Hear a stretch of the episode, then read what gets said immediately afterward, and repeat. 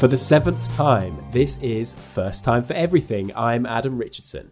And I'm Jordan Rizzieri. And this is the final episode of Season one. Series one? Season one. Yeah.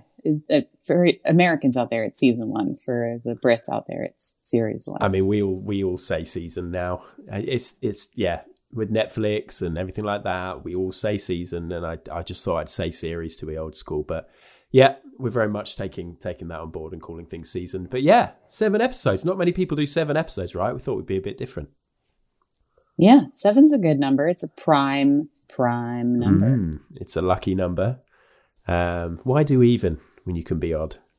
Yeah, I like. I mean, I would say that we're both pretty odd. oh, I, I can't disagree. uh, so last week's episode was episode six.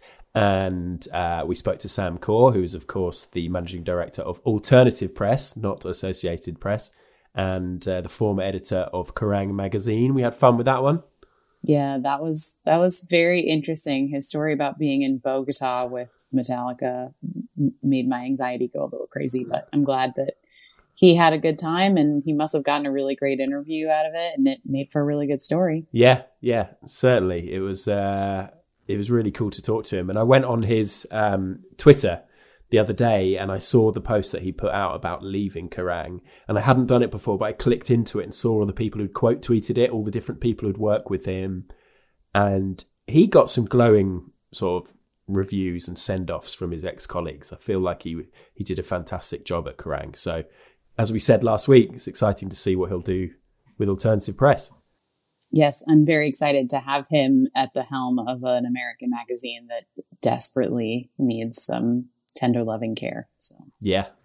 So should we address the elephant in the room? People may have sensed that you sound a bit different to normal and how our plans for this week's first times may have changed slightly. Should we do talk about that right now or should we save that for the end? What do you reckon?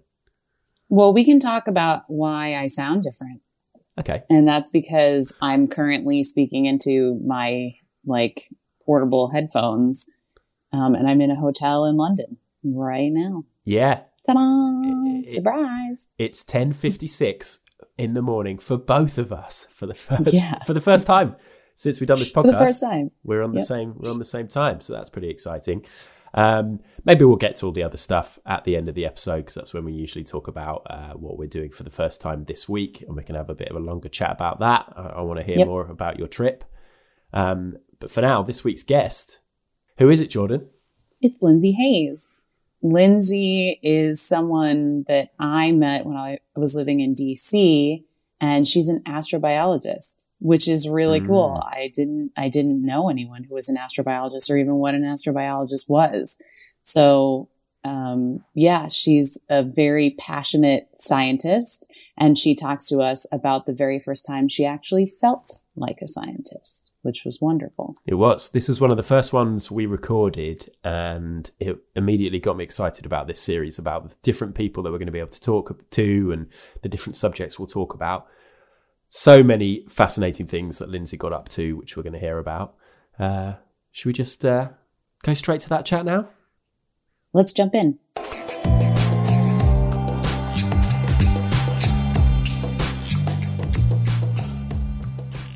Well, okay, let me ask this question first, because I think this might actually be a helpful question. What is an astrobiologist? Yeah. So so there are some who like to make the joke that an astrobiologist and, and the person who studies astrobiology is, you know, it's it's a field without a subject, right? Well, if you're looking for aliens, like, and you don't have aliens, then what do you study? You know, what's the point of this? And um, the answer is more that um, astrobiology as a field is one that is necessarily collaborative, right? When you're asking the big questions, is there life elsewhere in the universe? What might non-Earth life look like? Um, you can't just be a geologist or a biologist or a chemist or an astronomer, right? You need to think more broadly. You need to be able to communicate with people in other fields and say, so from the geology perspective, we understand this. What is, what does the biology tell us about this kind of thing? Or, or from a chemical point of view, um, you know, we think that this type of chemistry may be the type of chemistry we see at the origin of life. As an astronomer who studies what other stars look like, how common is that kind of chemistry? How common are those elements in in, in any given stellar system? Um, and so, so an astrobiologist is somebody who has a background in one field, um, but is um, intensely interested in questions that go beyond what just that field can answer. Um, and specifically the question again of, are we alone? And, and, you know, and what might other life look like, and, and how might we study it? Um, and, and wants to work with other people to, to help get at some of these really fundamental questions that, you know, we've been asking forever in a way. So if astrobiologists come from diverse backgrounds, what is, what is your background? Yeah, so so my background is in earth science. Um, I am actually a geobiologist by training. Um, I was actually the first person to get a geobi- a PhD in geobiology uh, from M I T, because M I T, uh, the department that I was in, it gave you three choices in the geology field: geology, geochemistry, or geophysics. And I was like, I mean, none of those are really what I do. And so you were able to petition the university to give you a title, you know, to give you your PhD in a different field. And I did. And, and I was the first person to do that. So I was the first person to get a PhD in geobiology from M I T, um, which means that that my study really focused on um, what life on this planet is like and how life on Earth co-evolved with the surface of this planet. Um, you know, uh, there's a lot of oxygen on this planet. Um, and that's kind of unusual, um, given the sort of chemistry of our planet. And the reason that there's a lot of oxygen on this planet is that we have had probably about two and a half billion years um, of, of single-celled organisms that are now also as chloroplasts um, in plants, just pumping out oxygen, taking in sunlight and pumping out oxygen, splitting water, pulling those hydrogens off and putting them into sugars and making just pure oxygen that we breathe. Um, and, you know, give it two and a half billion years and you can have a pretty good oxygenated atmosphere too. Um, but but how that works and how those those organisms evolve and how um, how life becomes um, complex enough to uh, to affect the world around us um, is the is the kind of thing that that I was interested in, and um, that I that's my background. Cool. Interesting. I love the fact that you've already mentioned a first time as well. You know, being the first person. That's good. That's very on brand for us. We like that. Um, I think a lot of people will be interested to know sort of when, um, well, actually, no, a lot of this will go straight over my head. Okay. I'm not a scientific person. I'm a, I'm a flouncy creative person. Well, please, I, I would love to try and communicate this in a way that is, is more, um, accessible. So if I use too much jargon, or if I say things that are a little too technical, or or you need a little bit more, you know, please dig in and and what was that that you said about that thing or yeah. whatever. Okay, good. I will. I think I think it's good on a podcast sometimes have, you know, somebody asking the stupid questions that a lot of the listeners might be thinking, I don't know what that means. So uh, I'm here. I'm here for that, guys. Listeners, I've got your back. I know the I know all the answers really, but I'm going to pretend not and ask those, ask those questions. I, I appreciate your sacrifice in this way. I, I, I, I'd like to know, how often do you, um, of a day or or during the week, sort of sit there and go, I'm a scientist? You know, there are in the more that I have started working more broadly in the kind of stuff that I do. Um, It, it's at least once a week. Um, I would say more like once a week, I have a feeling of like, I am so lucky. This is so cool. Yeah. This is really neat stuff. You know, this is, this is the kind of stuff that, uh, you know, there, there's the, the, the standing on the shoulders of giants, right? Um, this is questions that non-scientists have been interested in, that non-scientists are still interested in. This are, these are questions that, you know, engage the public, um, that, that everybody in some way or another, um, can understand why it's neat, and I get to do this stuff. That's amazing. Like, that's just the coolest thing ever. Right. Um, there are things out there waiting to be known. Um, and there's a lot of them.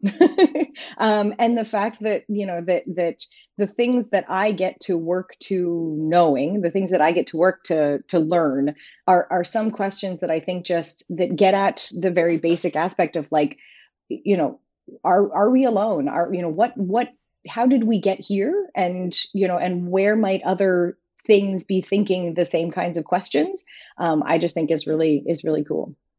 Okay. So we know you are a scientist, and we know that you have the moments where you go, it's so cool that I'm a scientist, which is great. Um, but I guess we should get on to the first time, right, Jordan? Yeah. Which is, yeah. Well, I mean, Lindsay, what, what was the first time that you wanted to talk about? So, so I was going to talk to you guys a little bit today about the first time that I really felt like a scientist. Um, I, uh, I got, I was, I was in university for five years as I was working on my PhD. Um, and, um, graduate school is a complex time. um, you know, you're, you're, you're going to really starting, um, it's a time when you're really learning to, you know, to to be self-driven, to do um, experiments, and to think about things, and to, um, you know, push the boundaries. It's it, push the boundaries of scientific knowledge. All of that um, by yourself as an individual. Um, and so, you know, there's a lot of learning that takes place, and then, you know, you sort of there, there's a there's a balance that happens, and you start out, you know, sort of very, you know, still not really sure what you're doing, and and how does this work, and how does that instrument work, and what am I supposed to be doing here, and what does it mean to be, you know, thinking about a research question and and and coming up with a, a, a way to study it and all of that. Um, but as I got a little bit further into my graduate studies, um, almost the year, almost exactly a year before I graduated, um, I I spent a month in Yellowstone, um, and it was an opportunity. I did Um, a bunch of field work with a couple different groups. Um, I was, you know, it was, it was the first time, that month in Yellowstone was the first time that I really felt like, okay, I, I know what kind of research I'm going to be doing. I know what topics I'm going to be studying. I know I, I've been, um, I've been preparing for this field work. I've been doing all of this work to set up these experiments. When you go into the field, you have to sort of have everything with you. Um, you know, you have to be ready to go. You have to be ready to think about um, what may happen weather-wise, what may happen um, wildlife-wise, all of that kind of thing. And so this month in Yellowstone uh, and the field work that I did and, and all of this other stuff uh, was really the first time that I felt like I'm a scientist now. This is what it is to be a scientist. Cool. So it was, it was the summer of two thousand nine. Um, I got to, you know, flew into Bozeman, Montana, which uh, it was not the first time I'd been to Yellowstone. And um, Bozeman is one of my favorite airports to fly into. It's very, um, it, it embraces this feeling of being very Western. Um, there's, you know, a lot of taxidermy animals and things everywhere. Um, and when I first started flying into Bozeman, they had six gates at the airport. So it was a relatively small airport. Um, But, uh, you know, rented a car. I uh, was meeting up with some colleagues um, in Yellowstone. So drove in, and literally the first day in the park, um, I'm, I'm driving in, and, you know, unusually, because I was I just passed through Mammoth, uh, which is one of the areas that has a lot of a lot of tourists, a lot of places to stay, that kind of thing. And I was on the road by myself, and I kind of saw something off to the side, and a grizzly popped up, walked across the street in front of my car, and went back on the other side and, and went off about his business. And there was no other cars around me. And it was just me and in my car by myself. And I was like, okay, so that's interesting. So that's an interesting start to this month in Yellowstone, right? It was just a very like, you know, it was the park welcoming me, if you, you know, if you will, right? It was sort of like, okay, this is, this is your, this is your month. This is your month to be in the park. Um, I, that's, I that's w- great, because one of the first things I wanted to ask when you said you're in Yellowstone is how long was it before you saw a grizzly? And literally pretty... the first day. Yeah.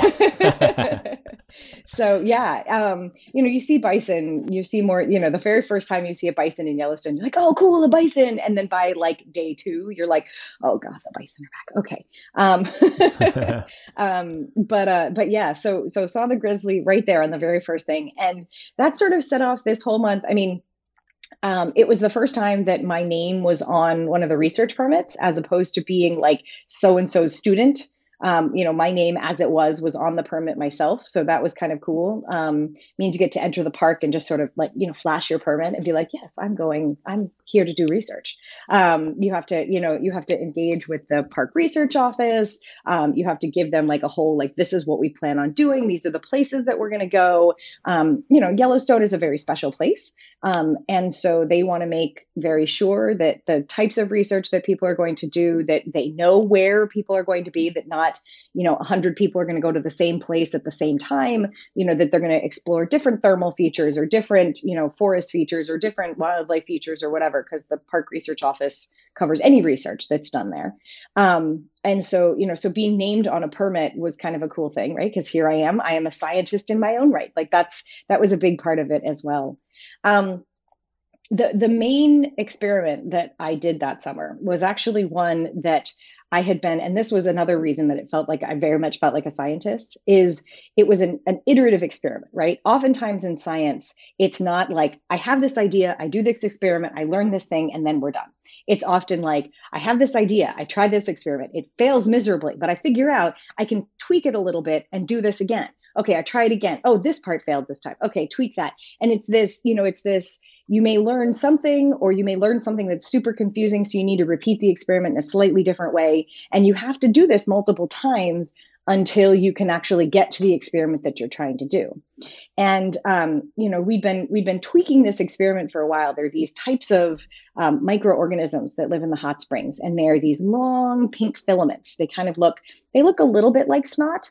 Um, not a ton, but a little bit like snot. Um, and we've been trying to figure out what it was that they ate, right? So they live in very, very hot waters. They're usually like right up next to the hot spring. We're talking like ninety Celsius or so. So like almost boiling water, very, very hot. Um, And so we've been trying to figure out what they ate. And so one of the things you can do is you can feed them, um, isotope labels, right? So you give them um, not radioactive isotopes, but stable, you know, heavier isotopes, basically. Um, so not like carbon fourteen, which is radioactive, but carbon thirteen, which is heavier than carbon twelve, which is the normal carbon. Um, and you can give them, you know, sort of heavy labeled things. So you can give them, um, you know, deuterium, which is the hydrogen that's the heavier hydrogen. Um, and you can do that. And then later you can go and take them and then see what, where they put those um, isotopes into themselves. And so that's how you know they ate them, basically. Um, and so, so we've been doing this for a while.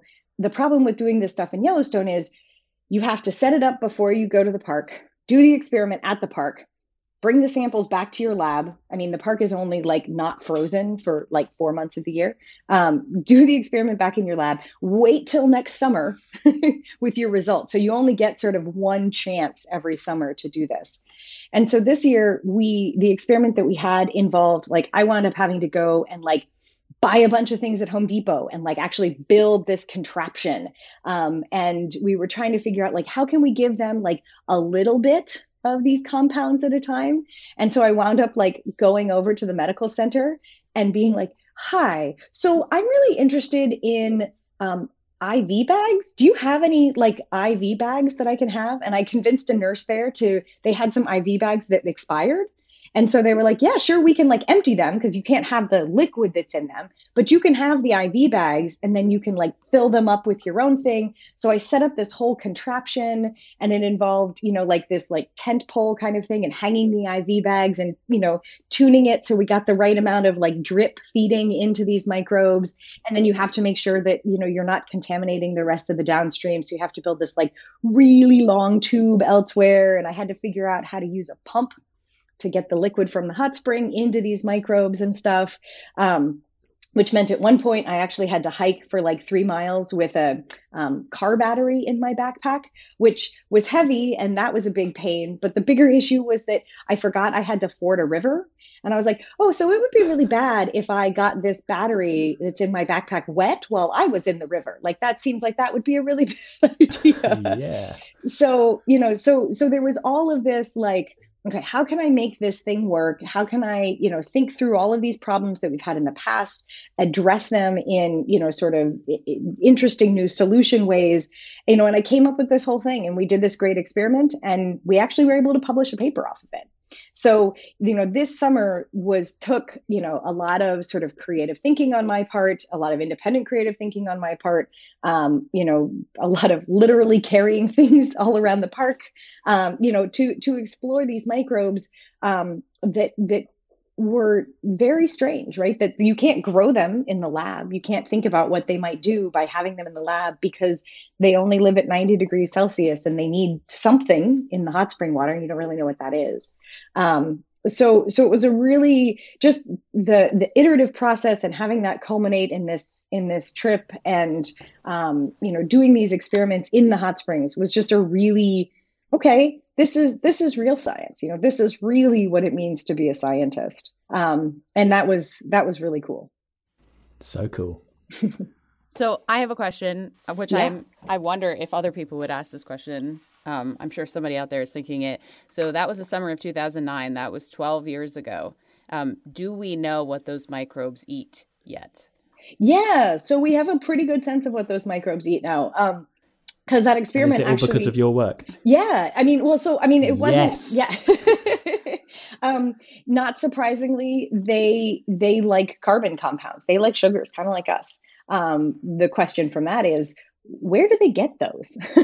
because mm. these things live at ninety degrees Celsius, which is like right near where the water is coming. You know, the hot the hot bubbling water is coming right out of the ground. Where are they getting these? You know, these carbon compounds and such. Um, we expected that they would be more what we call autotrophs, which means you take in inorganic carbon, carbon dioxide. You know, plants can be autotrophs, right? They take in carbon dioxide and they make sugars. We are not autotrophs, right? We take in sugars and break down the sugars to make other sugars, basically. Um, and autotrophs are things that take in inorganic carbon, carbon compounds of a whole variety of types. And we kind of expected them to be autotrophs because they live in this like really crazy environment, but they weren't. um, but that was interesting too, right? And this is what I mean about this iterative process. Okay, cool. So they're not. So now, where does this come from? You know, where are they? Where are they getting these compounds from? What What are they eating? Um, you know, and that's that's the next question, right? Now, now, how do you figure out where where that comes from? Cool, Lindsay. Do you mind me asking how old you were in in that summer? I was twenty-six that summer. Okay, cool. So, and and were, were you? Um, was there a team of you? You know, was this a, a collaborative thing? How big was so, was the team? So I had been working uh, with uh, a professor at Arizona State University. Uh, his name's Everett Schock. He's a chemist. He's been working in Yellowstone for many, many years. Um, and one of the things that he has done that's really quite interesting um, is really explored the chemical space. Right. So if you think about the range of temperature and pH that you get in ocean waters, you know, we think of the ocean as this vast place with all of these crazy different environments. And for a lot of in a lot of ways it is. But when you think of the range of temperature and pH that you get in ocean waters, it's actually quite small. When you think of the range that you get in temperature and pH space in Yellowstone hot springs, it's orders of magnitude in each direction, right? It's it can be much colder to much, much hotter. It can be, you know, much more b- basic to much more acidic. And there's just whole range of temperatures, these whole range of environments. And when you change what the environmental conditions are, you change the sort of energetics of what different organisms eat. So if you have a lot of, um, you know, if you have a lot of, if you have a lot of certain types of chemicals outside, it's much easier to eat those as an organism than if you don't have a lot. If you have to, if you have to pull in bananas, right? And there's not a lot of bananas outside, it's going to take a lot of energy to go find a banana and to eat the banana. If the banana is the only thing you can eat, if there are a ton of bananas outside, you can gain a lot of energy by eating bananas, right? Because they're easy to find and you don't have to go too hard and you don't, it doesn't, it's not really hard to sort of get them into your cells. Um, And so understanding what those different chemical environments are has been something he's been working on for a long time. So I was with his group. Um, when you right. go into the field with with groups like this, oftentimes you have a number of different groups that are individually working on different things. So you go mm-hmm. to one area that has a number of thermal features, hot springs, maybe a geyser or two, whatever.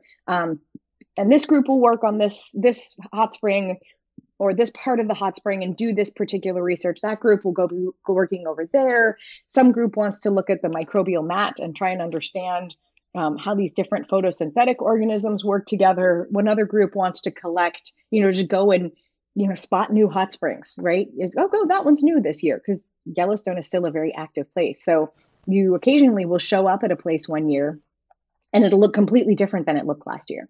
Um, one of the places, Obsidian Pool, um, started out when I started going to the park as one way. And between one season and the next, a hot spring uh, or a thermal feature opened up that you could have drive, you could have driven like a Chevy Suburban into.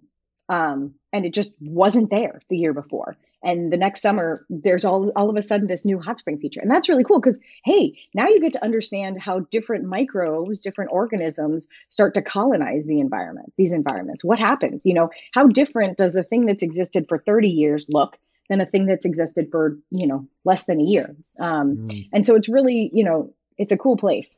Just for uh, for for the Brits listening, Chevy Suburban, you know, could you name a British car that that's similar to size wise? Oh boy, I'm not Jordan. Really, I'm not expecting you to really. It's a, I know it's a very a large. Car. It's a very large S U V.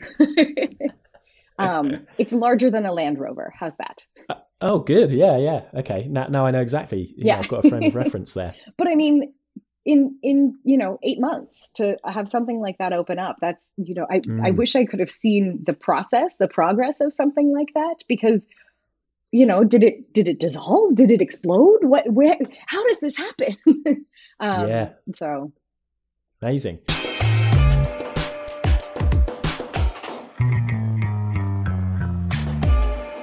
I just want to take it back quickly to, because sure. some listeners are probably like, hey, why did you just ask how old she was and then just move on?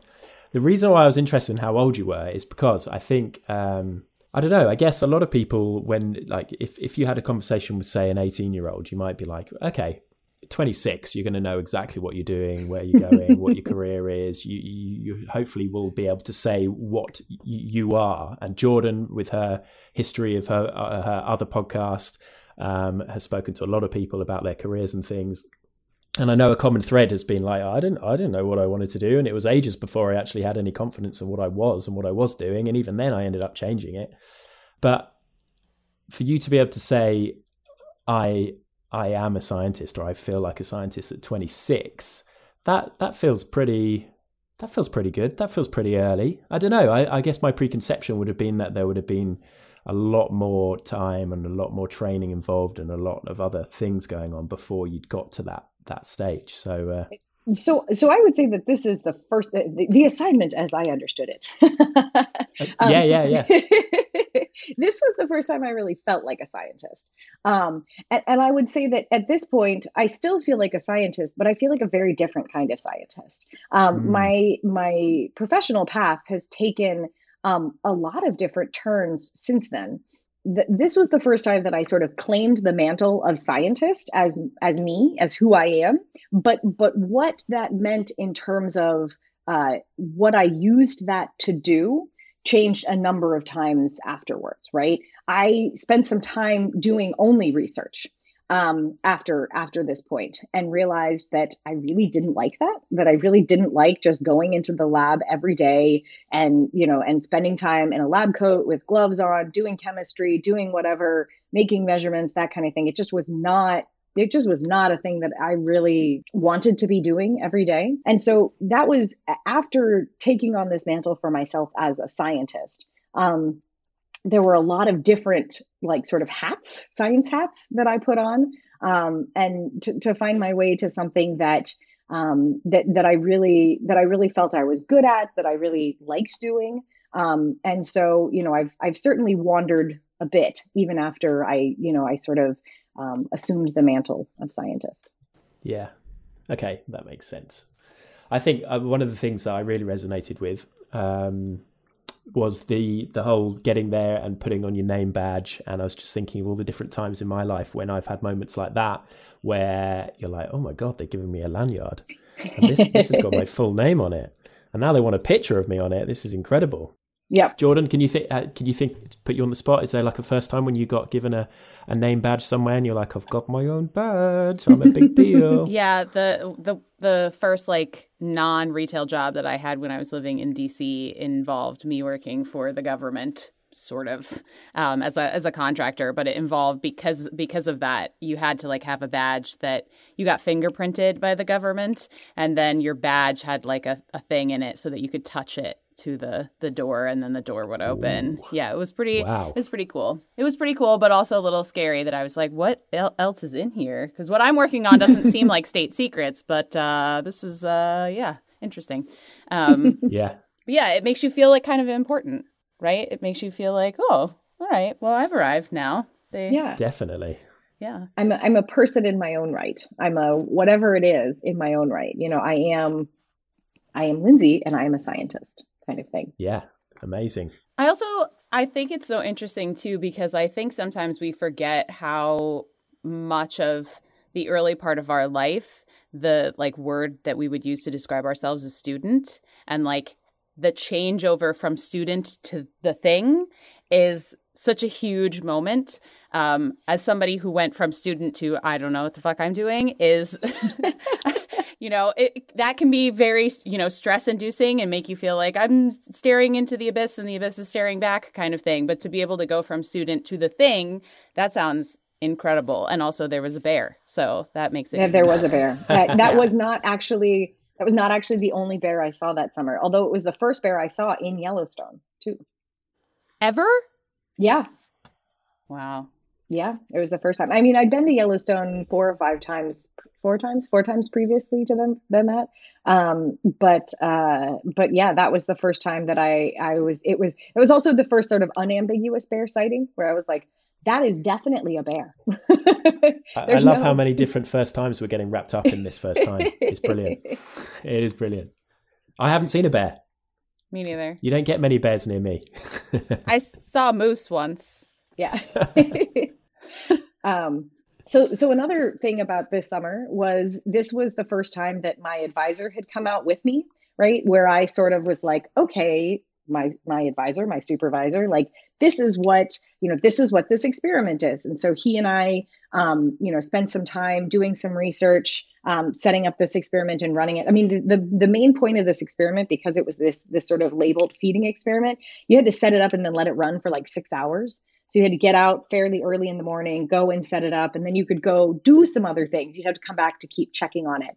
Um, but you had to, you know, you had to be there.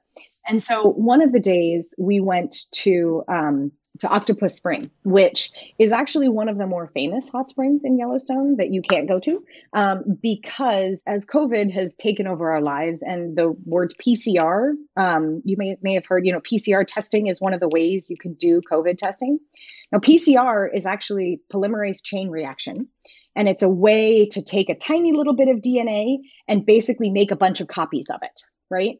And um, until P C R was invented, P C R was the way that we were able to sort of, um, the genetic revolution was able to happen, right? We really couldn't, it was, to, before P C R was invented, getting, understanding what genes were or reading G- D- genes and reading pieces of D N A was really, really complicated. You had to have somebody like come in every like five minutes and do a thing.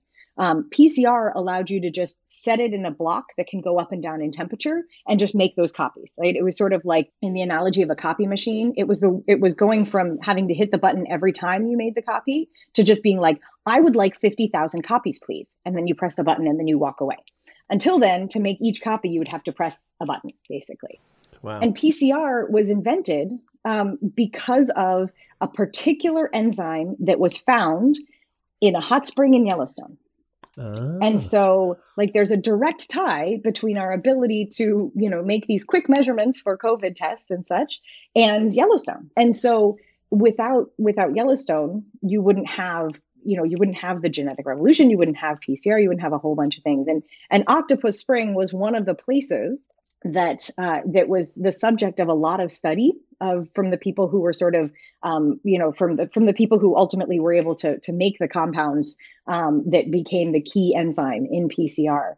And so Octopus Spring, you know, is holds is sort of near and dear to a lot of people's hearts uh, who spend time thinking about thermal hot springs, which is admittedly a relatively small group of people, probably. but, but we were there working in Octopus Spring. We'd set up our experiment. Again, we had the permit. Um, but uh, there is a we were sitting there working on the hot spring, you know, running our experiment, uh, when a ranger came by and said, "Hey guys, what you doing?" um, and you know, you're on federal property. And so the federal rangers have, you know, like they are, they are the law enforcement, um, in the agency.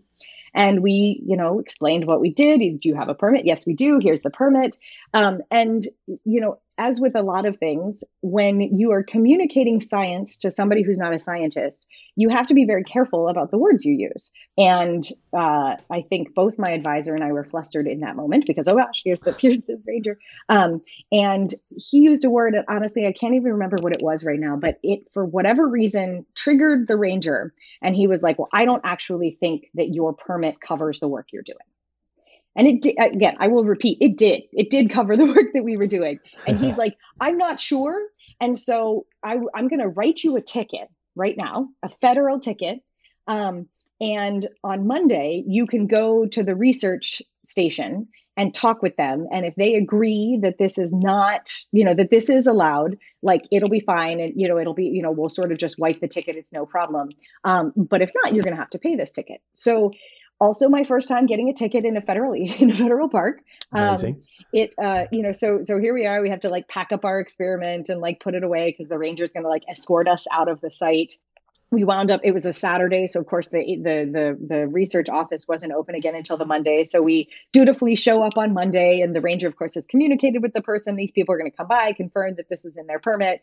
We have this short conversation. It was our first time actually meeting this person. We, you know, emailed back and forth with her and sent them documents about what the research we were going to do. And you know, she's like, "No, you know, I think I understand what you're doing, and I do think it was within scope. And so yeah, we'll just, you know, we'll waive this ticket, we'll cancel it, whatever."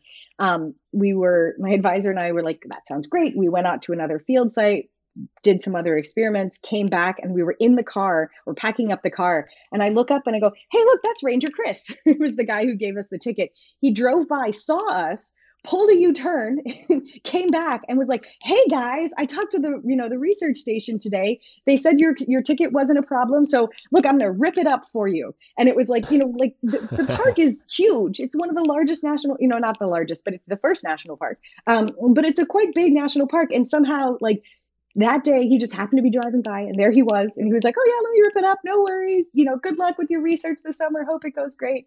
And it was just kind of like, well, that was a strange coincidence kind of thing. Um, yeah. Yeah. And Yellowstone was the first national park. It was the first national park. This is, yeah. This is the best. I mean, Adam, I think we should cancel the podcast after this. Because... yeah. There's not many other firsts to do now. Yeah. No. Can't believe this. Cool. Wow. I, I understand the assignment. Yeah. Scientist. She's a scientist. Yeah. So... I don't know, Adam, do you want to ask some of the, the like, so some some of the questions that we've asked before have been like, if you could go back and do the first time over again, is there anything that you would change? I mean, probably not getting a ticket, but it does it did make a good story. So this this whole summer was absolutely full of kind of interesting, like coincidences like that, interesting, whatever. It also, um, I, I brought my parents out for a week. And so, you know, got to have them and, and show them my field sites. "Hey, look, this is this hot spring that we study and this is what it means. And, you know, this is why it's important for this or it's important for that." Or, you know, I, I couldn't show them all of the hot springs because some of them are not as safe or some of them, you know, whatever, um, off the trail. You don't want to really take people who aren't permitted off the trail. Um, but but it was, you know, I, I think I would have, I, I, I think I probably would have tried to get them to stay a little bit longer. Um, and really, you know, do a little bit more, you know, like, "Hey, isn't this cool?" You know, that kind of thing. I also, I had another friend come out for a bit. Um, and, you know, and we just, you know, we, we backpacked and hiked and camped and, you know, all that kind of stuff. It was, um, spending the time out there. I may have tried to bring out, um, the man who is now my husband, uh, who at that point had just moved in with me. And then I left him for a month with my house and my cat. Um, I thought you were going to say he was, he was the officer. He was the officer that gave you the ticket. Oh. That would have been an incredible story. No, unfortunately, no, no, he, not He not tore him. Up the ticket. He yeah. wrote his number on one half of it. Yeah, no, not not the story doesn't get that that uh, that convoluted. Um, no. But you know, okay, I, I probably would have tried to bring him out and had him come out for you know for a mm. week or something, and just you know showed him the park as well. Um, but I love that you got your your parents out there. I wonder if you were to ask them now if that was the first time when they thought our daughter is a scientist. You know, I, I, I, it's hard to say. So my, my dad actually passed away just about ten years ago. Um, and the, the cool thing, I mean, so, so he was the first Doctor Hayes. Um, and so I was the second Doctor Hayes. Um, and, and, you know, his PhD was in economics, but he was always interested. He got his undergraduate in geography. Um, and so, you know, he really liked, um, outdoors and maps and things like that. And, and I think that, um, you know, being able to show my parents, you know, whenever they would come up to visit me at school, I would always show them the lab and, you know, this is where I spend time and this is the kind of things I do here and whatever. Um, but there's something a lot different in a sort of, this is a slightly wild space. This is a slightly unpredictable space. Um, and this is, you know, this is a space that I feel comfortable in, right? This is a space that, um, that I know how to move about as a, you know, as an independent person, that, a, that I know how to handle myself in various situations, uh, when we are out here. And, you know, I think that, I, I think that there was a, certainly an aspect of that. Like this is, you know, I am not only am I a grown-up, but I am a grown-up scientist, um, who, who, you know, who has this place, um, that I, that I can go to and be at and that sort of thing. Beautiful. I love that. I, I really love the idea that your parents were like flying back to wherever they were living at the time. And maybe one of them turned to the other one and is like, did she really ford a river with a battery in her backpack? That was a good idea. Yeah. It's a very expensive education. And yeah. we, we thought she was smart, but that was not the smartest thing that she did. Yeah. We brought her up better than this. Yeah.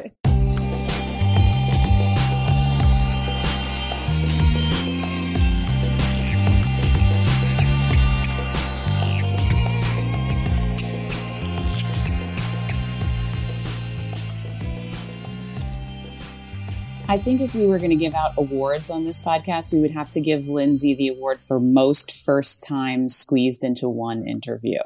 Yeah, she she was great. She knew the assignment. She just kept on squeezing new first times in. And uh, we really appreciated that. As I said, this was one of the first times we recorded. So, you know, it, it kind of proved to us that the concept worked, didn't it? When somebody kept on bringing up new first times.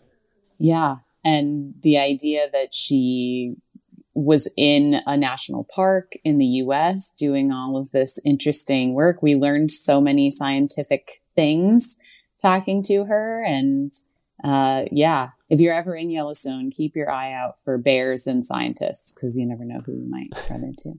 Yeah, perfect. And uh, if you have any similar stories, if we have any other scientists listening, uh, tell us about the first time you felt like a scientist. You can email f t f e pod at gmail dot com.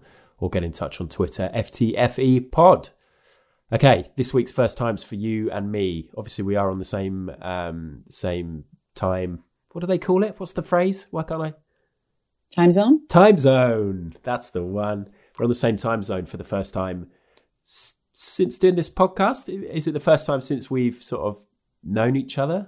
I mean, I, I, like yes. We addressed very early on, I have been in the same room as you in England, but you, we didn't actually know each other. We just had a wrestling Weirdo. show. Yeah. uh, but this is the first time that Jordan has come over here.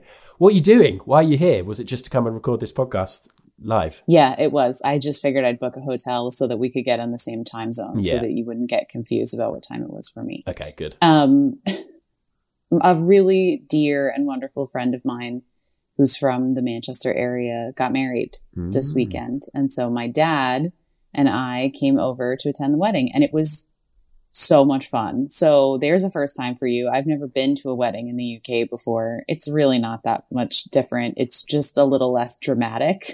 Okay. The U S weddings are very over the top and dramatic. This was much more, it was very sweet, I think is the right, the right word. It was very sweet, very intimate. The food was amazing. The music was so much fun. I had a really wonderful time. And because we didn't really know that many people besides the bride and groom, it was just so nice to be embraced by people you don't know because they were like, oh, you've come such a long way. Like, let's make sure you have a good time. And we d- we definitely did. So. Oh, lovely. That's so nice. I haven't been to a wedding for ages, ages. I'm at that stage in life where most of my friends who are going to get married have got married. There's a couple left. But you don't want to pile too much pressure on them because, you know, they may have decided they don't want to, which is absolutely fine. So um, yep. I need... I don't know. I guess I'm just going to have to go and crash some strangers' weddings at some point. Maybe I should have come up to Stoke. Well, in case any of your friends who are not married mm. are like, I, we don't want to get married, I highly recommend maybe throwing... So my parents' best friends never got married, and they just threw themselves a party when they had been together for a certain number of years. So one, it's cheaper than having a wedding because the, you know... As soon as you say wedding or marriage, they inflate the prices for everything. But mm-hmm. I would recommend just throw a big party, just throw big a big party, party and bring yeah. all your friends together and say, like, we've been together for, you know, fifteen years or whatever it is. We're never getting married, but come have a party. That's a cool idea.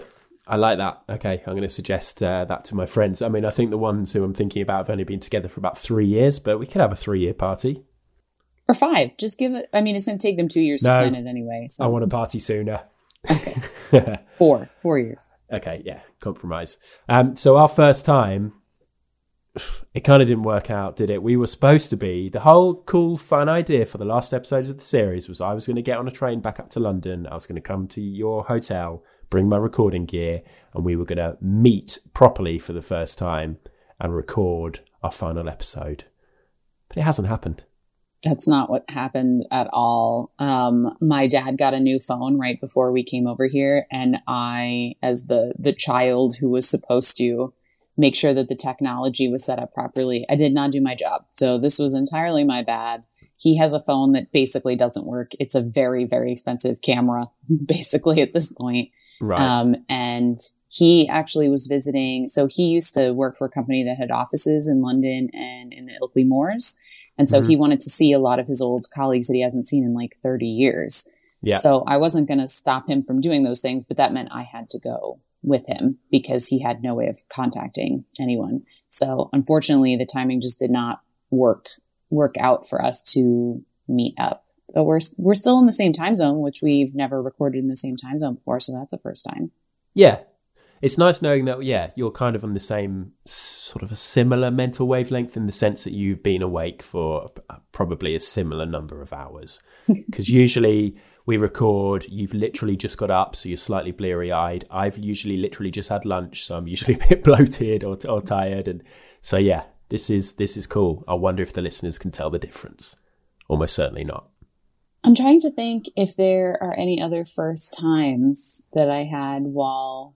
I was here. Um, mm. I met some friends of mine who live, also friends who live in the Manchester area. I met their son for the first time. He was born in March. Oh, he's very nice. Sweet.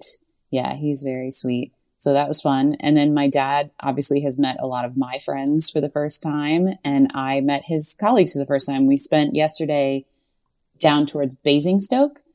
Yeah. Um, and we had a really nice time with them. That we, we basically did like a mini pub crawl with them where we went to all the different pubs in their town that they like to hang out in. So cool. Yeah, we've, we've had a really, really good time. And today my dad rides a motorcycle, a Harley Davidson. So we're going to the Harley Davidson here in London so he can buy a London Harley Davidson t-shirt. Very, very important task for our last, our last day because we go home tomorrow. Ah, oh, that's cool. Okay. I was just sorry about the weather.